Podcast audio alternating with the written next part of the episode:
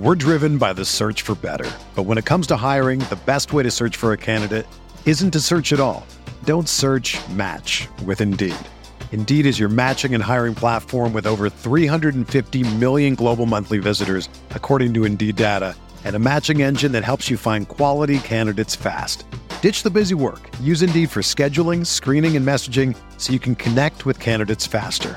Leveraging over 140 million qualifications and preferences every day, Indeed's matching engine is constantly learning from your preferences, so the more you use Indeed, the better it gets. Join more than 3.5 million businesses worldwide that use Indeed to hire great talent fast. And listeners of this show will get a $75 sponsored job credit to get your jobs more visibility at Indeed.com slash BlueWire. Just go to Indeed.com slash BlueWire right now and support our show by saying that you heard about Indeed on this podcast. That's Indeed.com slash BlueWire. Terms and conditions apply. Need to hire? You need Indeed. Hello, everyone, and welcome to the Spurs Up Show, the best Gamecocks podcast on the internet. Today is Tuesday, December the 3rd, 2019. On today's show, former Gamecocks football player Alex McGrath joins me as he does each and every single Tuesday to help break down South Carolina's 38 to 3 loss to the Clemson Tigers. We also discuss coaching staff changes, including Brian McClendon being demoted, Dan Werner and Jeff Dillman being relieved of their duties, also Jake Bentley's transfer announcement, and much, much more. Before we get into everything, this is a podcast sent to you by our friends over at Ag South Farm Credit. Guys, Ag South Farm Credit, most lenders don't understand land financing. Ag South Farm Credit, however, they specialize in land financing, and they've been doing so for over 100 years. They make loans for small and large acreage, hunting property, timberland, farm and pasture land, even home mortgages and construction. They have a ton of great benefits, including long term fixed rate financing for up to 20 years, down payments as low as 15%. They have competitive rates, and they pay an average of 25% of the interest back every year as what they call patronage. They're cooperatives, they share in their profits with their member borrowers. So, guys, for example, on a $300,000 loan at 6.5% for 20 years, you would get back 2700 and $70 each year. Literally, they're putting money back in your pocket, guys. They've also got an experienced lending staff that knows land and knows how to finance it. Guys, when you're making a big time life decision like this, whether you're getting a mortgage, you're buying land, you're buying a car, you're getting married, whatever it may be, you always want to make sure you have the right people in your corner. Corner people that are going to make sure you make the right decision. They're going to make the process super simple, super easy for you. They're going to have your best interest in mind. Ag South Farm Credit is that lender. They are that company. They're not just for farmers, by the way. I have a lot of people ask me, you know, it's Ag South Farm Credit. They say, is it just for farmers? And if it's got farm in the name, not at all. So their mission is actually to support rural America, and that can include just about anything that involves the purchase of land. So a lot of their customers are those that just want a piece of property outside of the town that they can live on. So literally anyone can use Ag South Farm Credit. You do not have to be a farmer. It is for anyone just looking to buy land, get a mortgage, what have you. If you have any more questions about what Ag South Farm Credit can do, give them a call. 844 Ag South is their number, or you can visit their website agsouthfc.com slash TSUS. Again, that's A-G-S-O-U-T-H-F-C dot com slash TSUS. Ag, South is an equal housing lender, NMLS 619788. So again, that's agsouthfc.com slash TSUS or give them a call, 844 Ag South, and tell them Chris from the Spurs Up Show sent you. All right, let's get into it.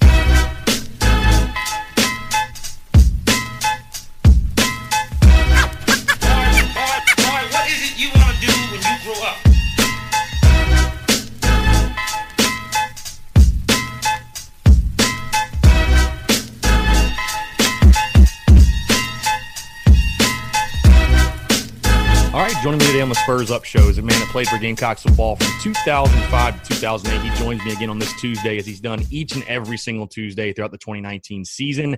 Very pleased we welcome my friend and colleague, Alex McGrath. Alex, appreciate you taking the time, man. Looking forward to breaking down everything that happened on Saturday and since Saturday happened, everything with the coaching changes. And we have a lot to talk about, my friend. But first off, how was your Thanksgiving holiday, by the way? I know I haven't talked to you since then. How was Thanksgiving? How was the weekend? I'm sure you watched a ton of football and hung out with the family as well. Oh, it was good, man. Got to watch a lot of football, hang out with the kiddos, ate way too much fried turkey. Usual holiday traditions. How was yours?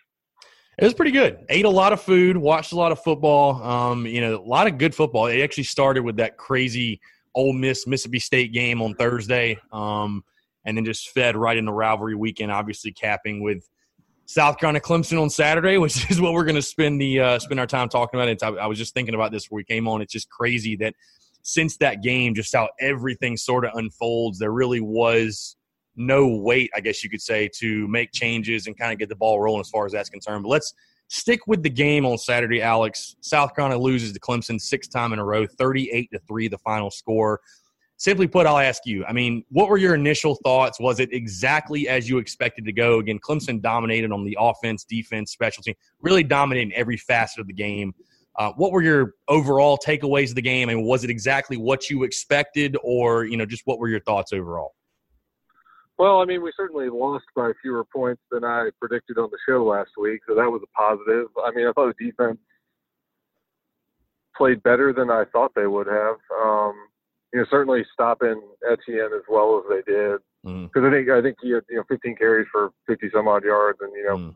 Lawrence was somehow the leading rusher, which I have no idea why they were having him carry the football in the fourth quarter, uh, mm. up five touchdowns, but that's neither here nor there. Um, but you know, offense, you know, I, we haven't scored a touchdown in two and a half games now.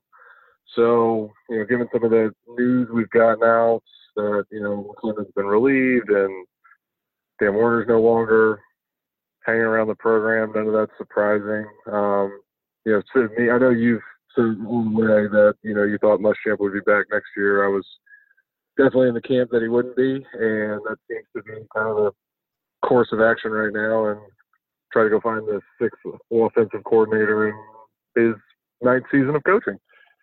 Yeah, now obviously, like you said, I mean, a ton has happened since that game. Um, just sticking on the field, like you said, I do agree with you that. Oh I, yeah, sorry. You know, I, I, think the defense deserves a lot of kudos for the way they play. You know, that initial goal line stand, and you know, Gamecocks defensive unit that definitely could have folded. You know what I mean? As the season went on, because they just they knew what was on the other side as far as an offense that could not score any points. I mean, you have one touchdown in the last three games, no touchdowns in the last two and a half. I mean, just just really a pitiful, pitiful offensive performance.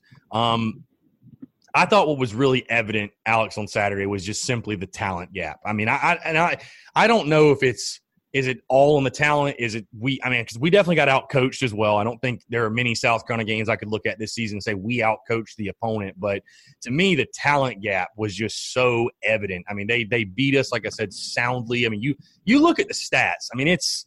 I mean, the numbers just jump off the page to you. Clemson with over 500 yards of offense. We, I think we had like right around 200. I mean, it just was never even a competitive game. You take a look at the way Ryan Hilinski played. You know, I thought for everything you take into account, I, I he obviously didn't play great, had the really, really bad interception early on. But when you're asking so much of him, you had no Bryan Edwards. Um, we'll stick offensively because I know that's that's your bread and butter. I mean, what what did you see? You know, obviously, again, the changes have been made. BMAC's been demoted. We're going to talk about that in just a second. But what did you see on Saturday? I mean, as far as on the offensive side of the football and the way Ryan Hilinski played. Again, he had the one bad throw on the interception, but other than that, I thought he played okay. But also his health. I mean, his health coming in question. A guy that's, I mean, you watch the game hobbling off the field every single play. Like I, I just, oh yeah, I, I don't know what the the goal, what the end goal was there with Ryan Hilinski. Like if he's not 100 percent healthy, why is Dak Joyner just not in the game? But uh, you know, overall, and I don't know. I, I said on Monday's show that it's like there's so many things to take away from this game, yet there are so few things to take away because it literally was an utter beatdown offensively, defensively, special teams.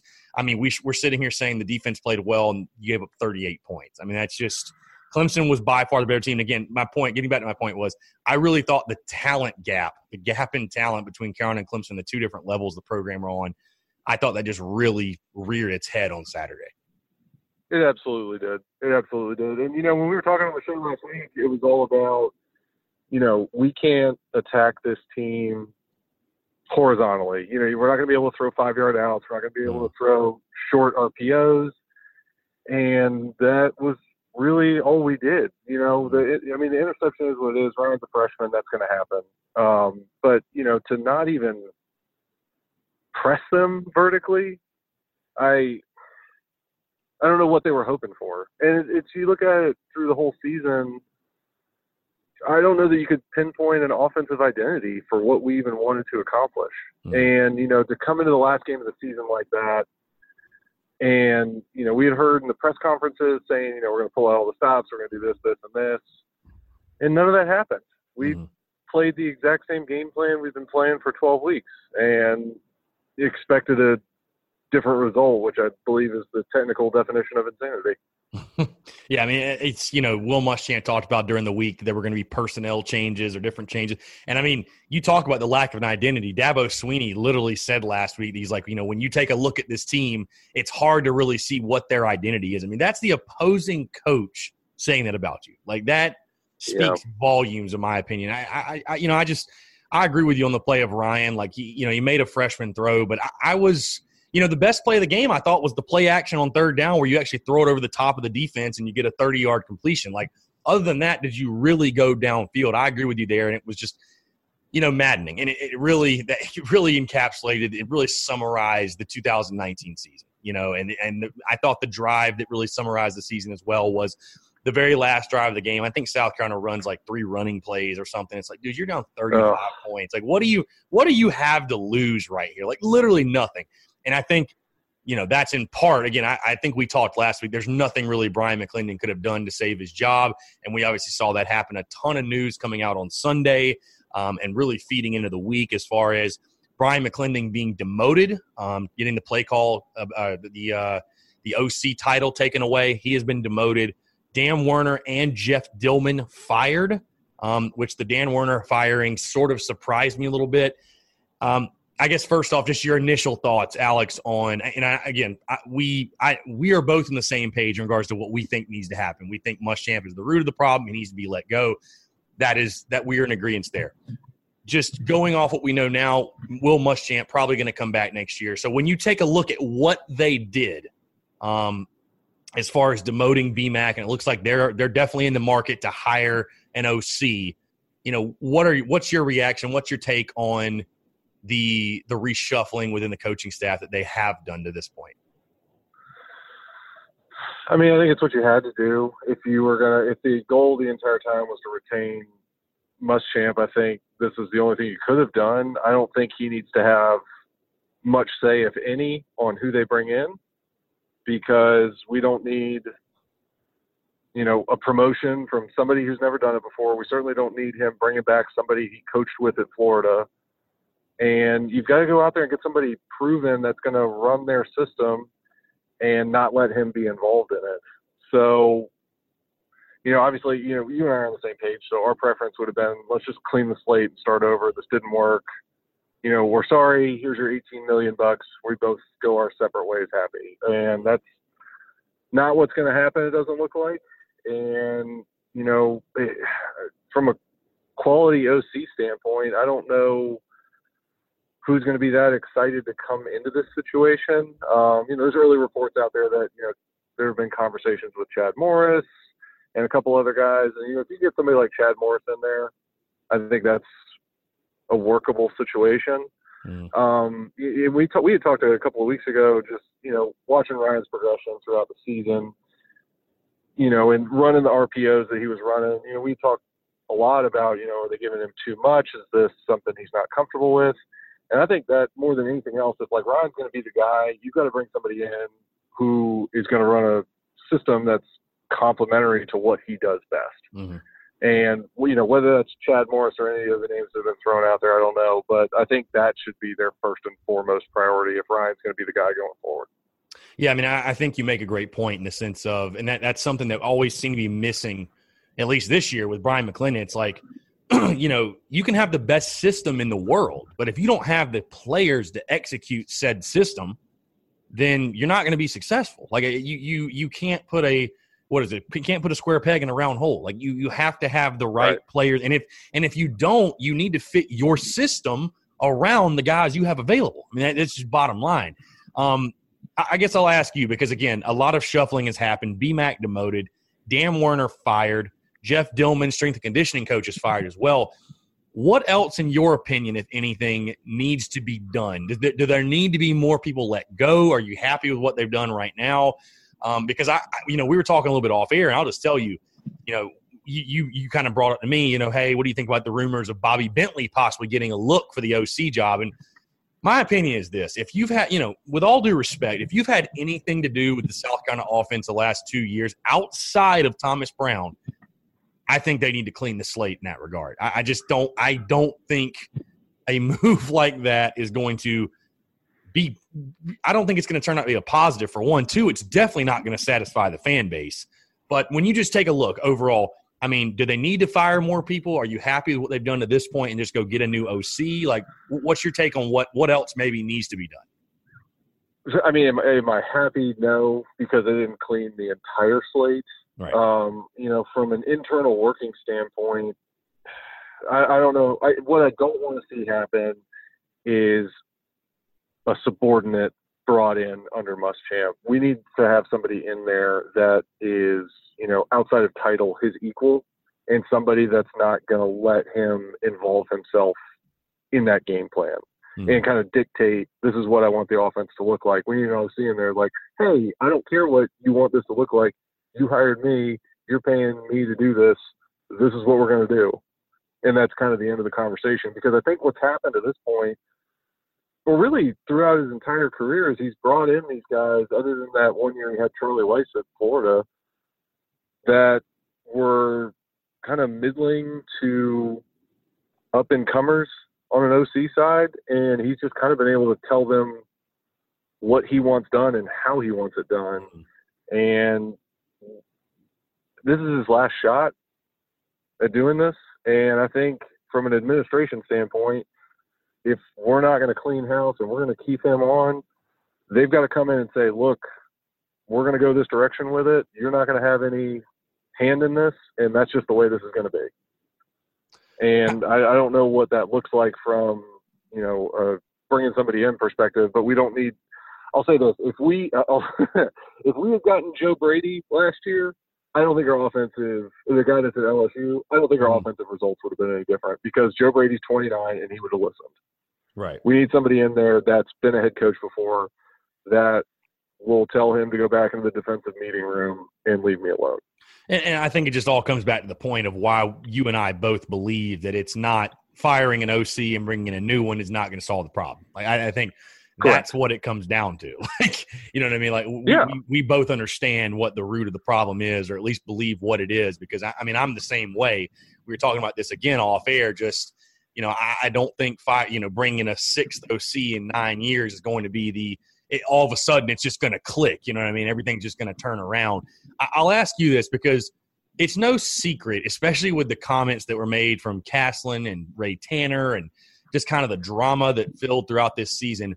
It's no secret that Will Muschamp is on the chopping block heading into 2020. I mean, he's he's really, in my opinion, Alex staring at. If you go if you go six and six or worse, if you win less than seven games, you're fired. I mean, no question to me. If you win less than seven games, you are fired, which I have my own opinions on that because, you know, I said on Monday's show that I think that if you're a South Carolina fan and you're saying to yourself, well, you know, we 2020 needs to be the year he's got to win eight games for him to keep his job. I think you're setting yourself up for for for a letdown. I really do. But either way, we know what he has to do to keep his job and these coordinators he's courting, they're going to know that too.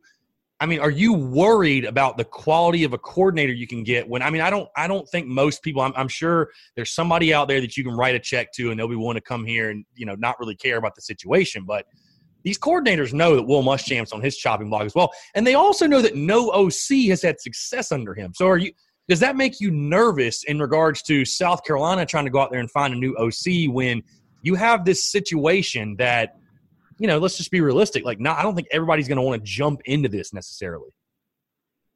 You've hit the nail directly on the head. I don't, I don't even know how you pitch that to somebody, especially like uh, if you had somebody like, uh, like a Joe Brady come in, like that, he's 29 years old, like he's leaving a stable situation. How do you convince him to come across that aisle and say, look, this is what we're trying to build here without him looking at the comments from the president of the university?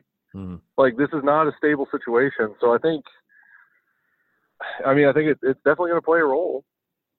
And we've done our, you're in the proverbial rock in the hard place. Like you've got a lot of frustration within the fan base that does not like where the direction of the program's going, that was not happy with a hire initially. And, you know, here we are four years later in the hole that everybody feared initially that would we would be in and you fired another offensive coordinator. You've got kind of this. I, I mean, it's not written anywhere. Certainly, nobody in the AD's office has said. You know, you got one year to figure this out. But we all know that's what it is. Mm-hmm. And.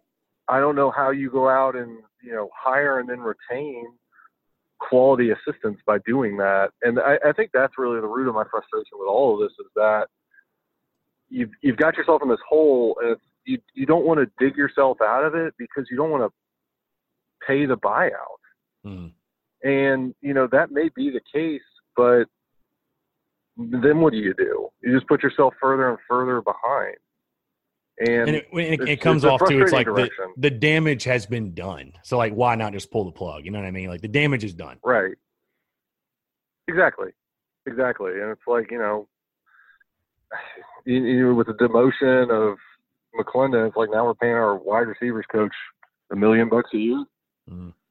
I I feel like that's above market rate everywhere else. I may be wrong, but that seems like it's a little above market rate. And now you're going to go out and spend more money when like the entire gist of not letting him go was that nobody wanted to spend that money. And it's like, well, we're going to spend it anyway. So either go out and get who you want and don't try to, I, I think you use this phrase uh, quite beautifully, put a band-aid on a shotgun wound. Mm-hmm. Right. But, you know, that's where we're at today. no, for, for sure. No, I agree. I, I'll ask you, because obviously we're talking about the OC job and everything when you take a look at this position, again, we're on the same page of what we think needs to happen. I don't think it's going to happen until next year, probably this same time next year, believe it or not. But um, what are you looking for in the next OC? Like, is there a guy in your mind that you're like, this this should be the guy we try to go after, or is there like, are, do you want to see something like philosophically from the next OC, or just it sounds like you want to get you want a guy to come in there that's not going to be under Muschamp. It's going to be Muschamp's equal, if nothing else, is not going to listen. Really, just just not going to listen to what he has to say. I know that sounds bad, and I don't know. I don't even know how that could be possible as far as like having a working relationship, like basically having it understood that, like, hey, like I am not listening to you talk offense. Like I'm going to do my own thing. You're going to let me do my own thing. I'm going to have my own philosophy here in regards to the way I'm calling plays and the way we do what we do. But it sounds like that's pretty much what you want is like a guy that's, and I can't blame you, a guy that's going to come in is going to run the show the way he knows how to do it. Is that right? Yeah, no, that's 100% right. So I think, you know, from a candidate standpoint, I think, you know, obviously number one would be Chad Morris. Um, I have no idea what Bobby Petrino's doing these days, but that guy knows how to coach offense. Um, just keep him off a motorcycle. and then, you know, I, I I don't even know what another good example would be at this point. Mm-hmm. Because anybody else that you would want to go get that you would be excited about, like building around for a fan base, is going to be like a young up and comer that's right. you know throwing the ball over the field and had a ton of success. And my fear is that if you bring that guy in, all of a sudden he's going to have handcuffs put on him. Mm. It's it's kind of the same way. Like you look at what we did last year against Clemson. Like we ran up you know close to 600 yards on them. Right. And mm-hmm. then all of a sudden we can't score. So either there's been either there's handcuffs that have been put on McClendon, or he completely forgot how to coach offense. Right. I mean, it, I mean, you, you, could really say the same thing about Charlie Weis when he was at Florida. I mean, that guy set records all over the field at Notre Dame. Couldn't mm-hmm. recruit at all, or he just didn't want to. One of the two. But you know, you get to Florida, and all of a sudden you forget how to call plays. It just doesn't make any sense. So you've got to get somebody in there, I think, that has autonomy over it, that he'll agree to have that kind of arrangement with, because I mean, he's got to look in the mirror and understand too that if this doesn't work out, this is it right. for his head coaching career. Yeah. Oh, so sure. you know, for maybe sure. maybe he's in a position now where he's willing to like give up some of that control. Maybe he's not, but I would think he would be. I mean, but bottom line, yeah, I want somebody in there that doesn't listen to him. Right, right. I mean, it's, it's almost like hard to fathom when you think about it because I'm like, obviously, Will Muschamp does not want to lose. Like, I don't think that's a quality you can have. You can't get to that level and have that as a quality in your brain. Like, I, I hope I lose and get fired. So, like, that's what just drives me insane. It's like, do you think that Muschamp's just a guy that, like, does he is he like someone that thinks they're just the smartest person in the room all the time and he's just not willing to let somebody else kind of take control because i think i even said it before the 2019 season i was like okay You because you, you, remember. I mean, what's crazy, Alex, is that these dudes got raises last year, and now you're firing. you're firing them. Right. Like, you know, you. I said it in the offseason. Like, if you truly believe that you have two of the best young coordinators in college football, and Brian McClendon and T. Rob, which I think before this season, a lot of people kind of agreed. Like, they thought that was you know, possible. At least you had two really good ones. I'm like, if you think that Will Muschamp, you need to be the CEO, you need to step back, let everybody else work, and you just be the CEO of the, the operation of the program, whatever. But there's just no like like you're saying. That's why I'm so. I still believe it comes back to Muschamp and it's not McClendon because, like you said, what did he do? What did he do? Forget how to coach? I mean, it just doesn't make any sense. Right. How can you get worse from your first year as an OC to your second? I mean that that.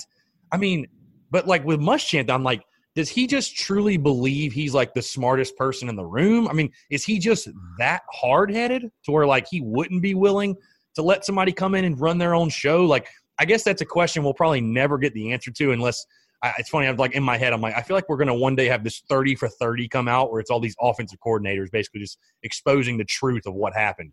Because I mean, it's just like I'm like I don't understand it. Like I, I, I really genuinely wish I could understand it. It's just it's crazy to me. It really is. I mean, and that and that very well may be the case. I mean, I, I think a unfortunate example. I don't know if you watched the uh, press conference after the game, but it oh, was, oh, yeah. a, it was a it was a touch on the indignant side for my taste. Mm, um, right. Where it's just, uh, I felt like it was almost a direct message of fans, like you know, we averaged 30 points a game last year, da, da, da, and I was like, all right, well, you didn't this year, so Well, and story, and that's the point that I made on the Monday show too. Is, is like, okay, if you want to defend Brian McClendon like that, and like he's obviously they're friends. Like I, I we talked about off air. I think Muschamp hires and fires and coaches on the buddy system a lot. Like I think that's an SEC problem. I don't think that's just a Must Muschamp. It's all the good old boy system. Like who do you know? That's why some guys have gotten these head coaching jobs, whatever. But if you truly believe Brian McClendon, like if you believe in him, you don't demote him the next day. Like if he's not the problem, you then don't get rid of him. Like I understand that they had to do, but I think it's kind of silly to go on this tirade after you get beat 38 to 3 and you finish your season 4 and 8 to defend the guy and then you just demote him the next day. I mean, you just kind of you're just you're just going back and forth on what your word is. So I, I don't know. I, yeah. I, I, think it's all just a mess. But um, one other thing on the offensive side, because it obviously impacts the offense, a couple of announcements as far as the roster is concerned. Uh, Shi Smith and Sadarius Hutchinson announcing they will be back in 2020, which I think definitely getting um, definitely getting Shi back is going to be huge. I think he, you know, he's going to be the number one wide receiver. He's going to have the opportunity to be one of the better receivers in the league. Um, but obviously, I think the biggest piece of news Jake Bentley announcing on Monday afternoon that he is going to be transferring.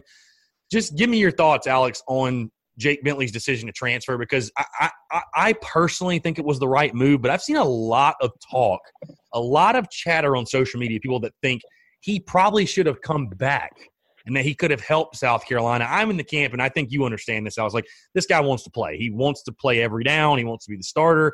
But again, a lot of people think at South Carolina he could have competed for that starting job next year.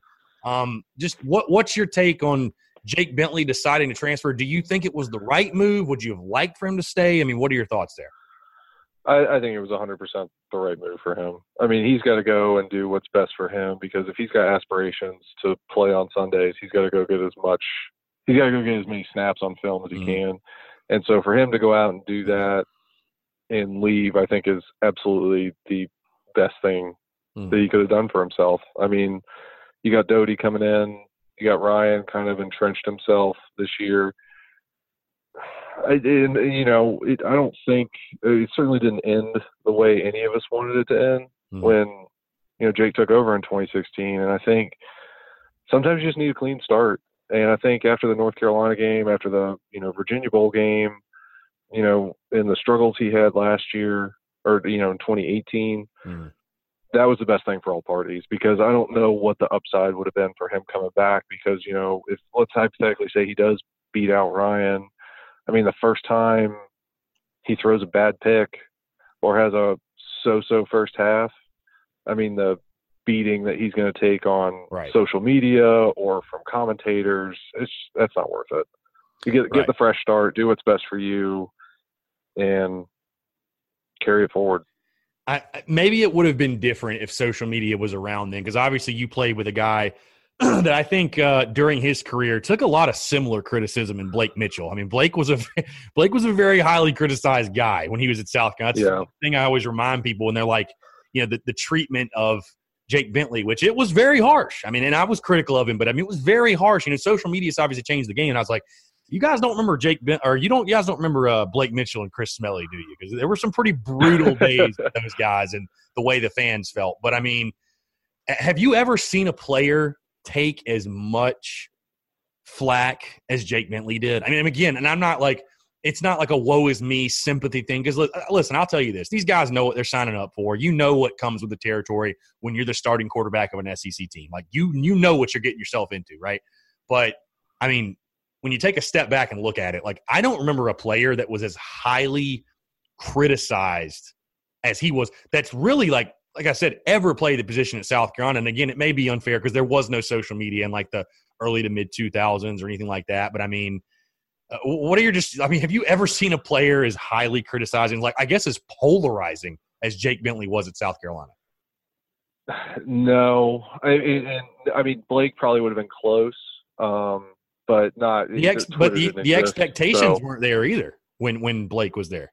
I mean, seven and five in Spurrier's first year was like, I mean, that was amazing, obviously, and that was a great season. Versus like South Carolina last year goes seven and six, and it's you know they wanted him transfer after last season. so yeah, and and again, you know that kind of comes with the territory of right.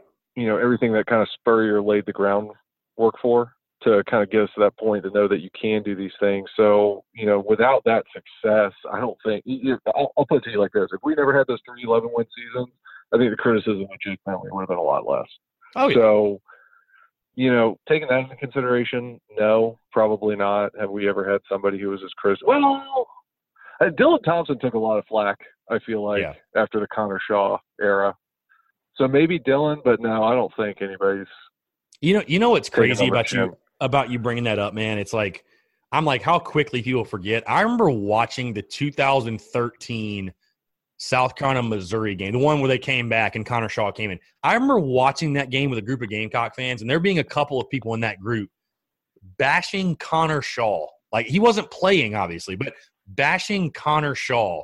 I mean, there are people that wanted Dylan to be the starter after the 2012 Clemson game, and it's like, God, like champagne problems we had back in those days. Like, my God, like what a and obviously Connor comes in leads it, but I'm like, dude, at that position, it's just it's you just it comes with it. You're just going to be criticized. No matter every decision you make is going to be under a microscope. I tell you this, Alex. I think it's funny because I don't think there will ever be a player that's not in a South Carolina uniform that is followed as closely as Jake Bentley will be followed next season. Like I, I'm, I'm extremely intrigued to see how Jake Bentley fares.